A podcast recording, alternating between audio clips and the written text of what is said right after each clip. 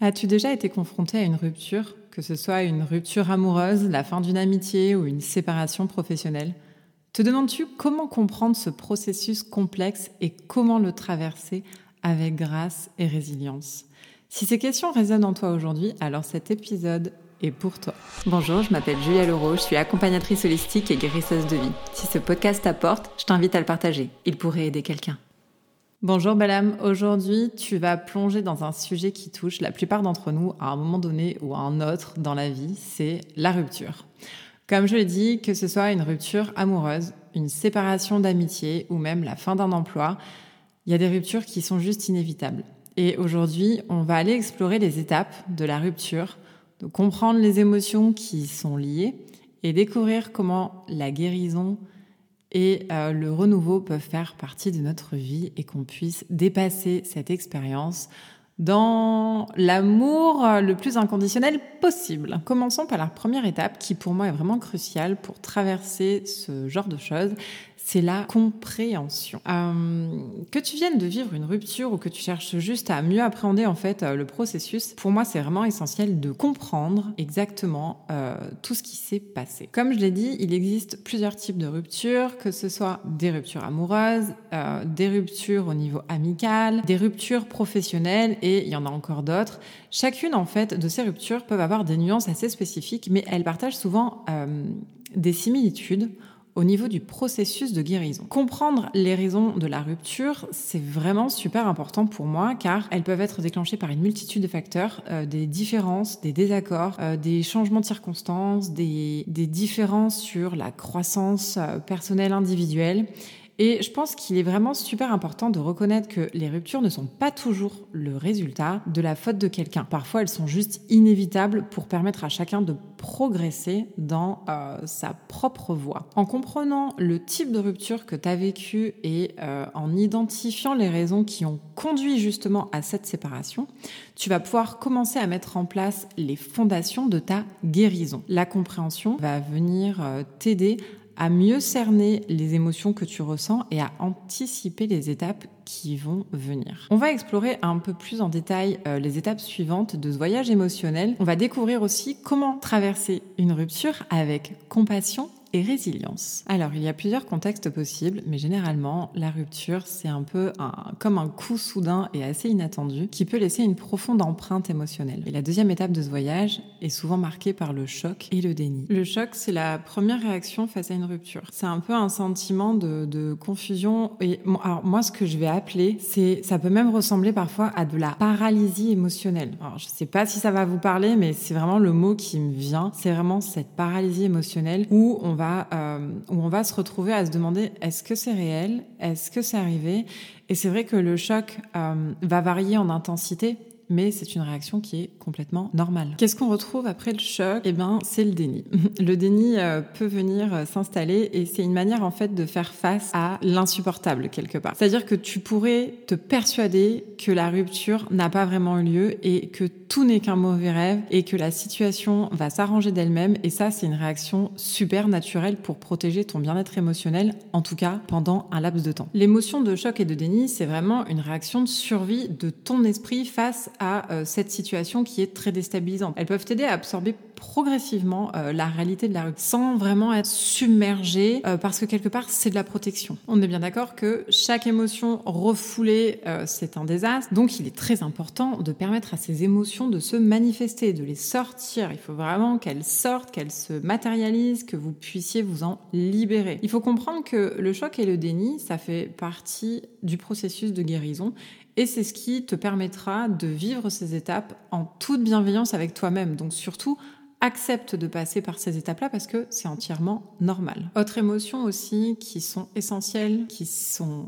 obligatoire pour le processus de guérison. C'est la douleur et la tristesse. C'est vraiment des émotions qui vont devenir euh, un peu centrales pendant un laps de temps. Toujours comme je dis, hein, faut sortir, faut vivre les émotions, mais faut pas que ça dure des semaines. C'est pas ça, c'est pas possible. La douleur, elle peut être vraiment ressentie de manière euh, physique, émotionnelle et même spirituelle. C'est-à-dire que tu pourrais, euh, tu, tu, peux avoir une sensation de poids sur la poitrine, d'avoir la cage thoracique qui est complètement prise, des maux de tête, le ventre noué. Moi, par exemple, je sais que dès que je suis contrariée, dès qu'il y a un truc, ben j'ai pas d'appétit du tout, je suis capable de pas manger pendant des jours. C'est tout à fait normal en fait parce que ton corps va réagir à la détresse émotionnelle et cette douleur physique, c'est vraiment une réponse et une manière d'exprimer par rapport à ton chagrin. En revanche, la tristesse, je tiens quand même à dire que c'est vraiment une, une émotion qui est profonde et assez complexe et elle va se matérialiser de manière différente. Ça peut être beaucoup de pleurs, beaucoup de larmes, une sensation d'abattement, de la mélancolie et pareil, c'est une réponse naturelle à, la perte, en fait. Elle peut être ressentie à différents degrés par rapport à l'intensité en fonction de la signification de la rupture et de ce qu'elle comporte pour toi. Encore une fois, je fais beaucoup de prévention, mais sachez qu'il est vraiment essentiel de reconnaître et d'accepter ses émotions.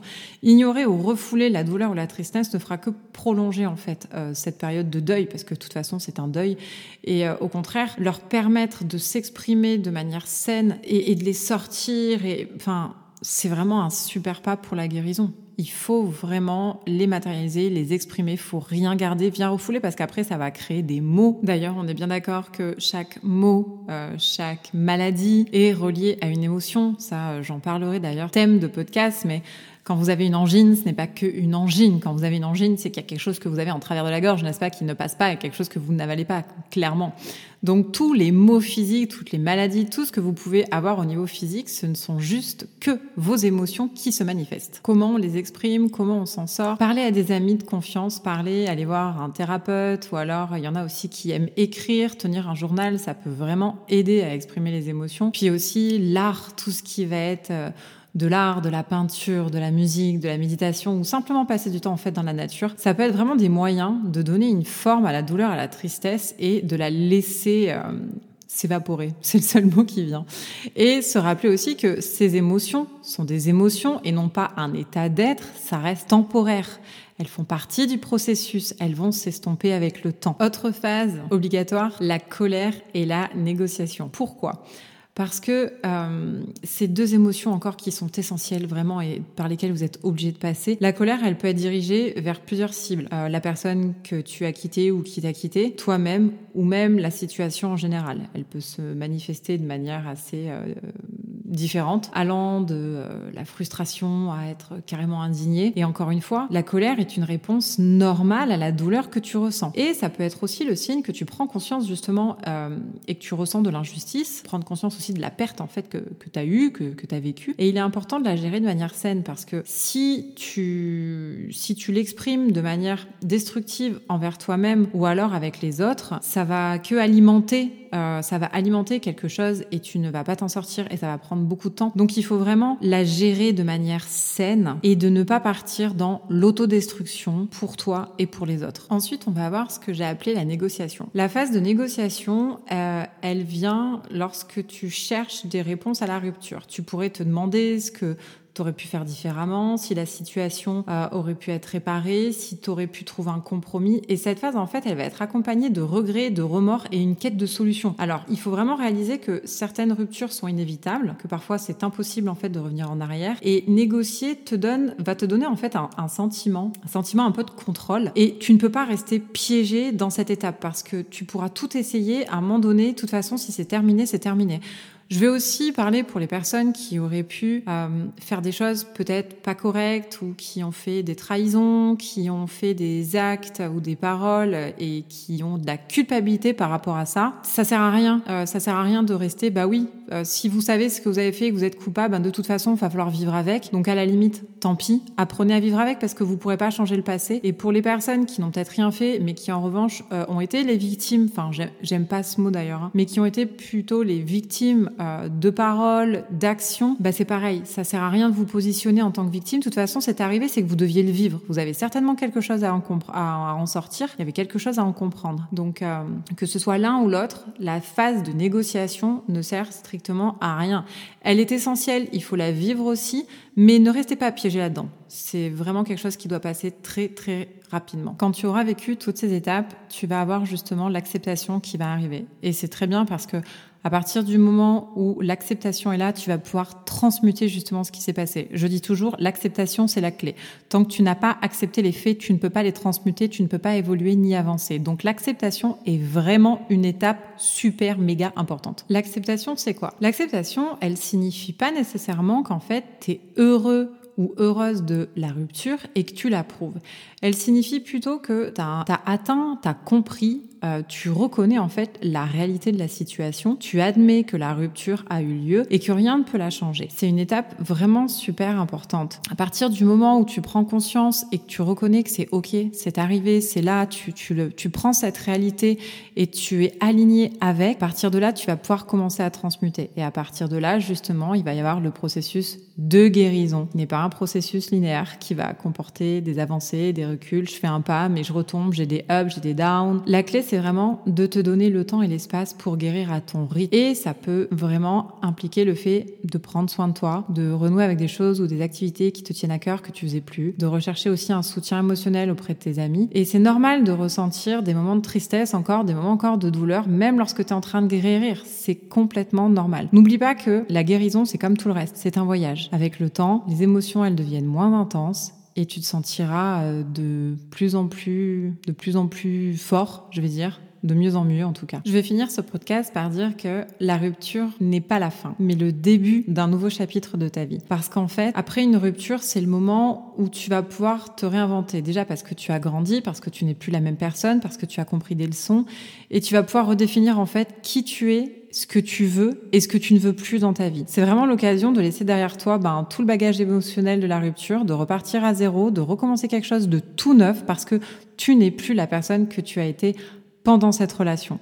Et pour beaucoup, cette étape, en fait, elle va être remplie mais euh, d'opportunités de dingue. C'est le moment où tu vas te recentrer sur toi-même, où tu vas redécouvrir des choses, où tu vas comme je l'ai dit, tu vas revoir tes amis, tu vas redéfinir tes objectifs, euh, que ce soit personnels ou professionnels.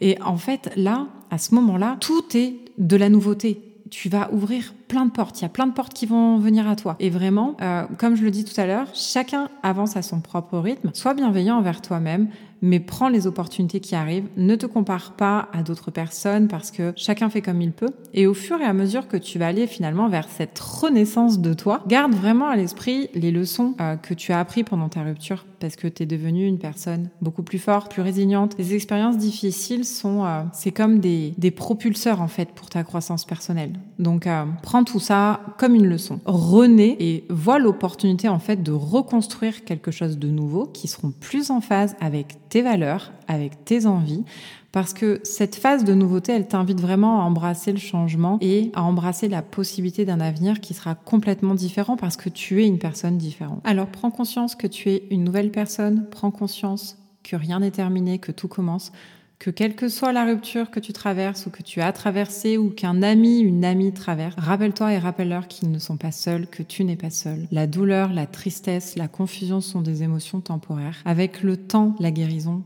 viendra et tout est possible. Prends soin de toi, entoure-toi de soutien et souviens-toi que la vie continue et la vie est juste magnifique parce que quand tu fais de la place, les miracles arrivent.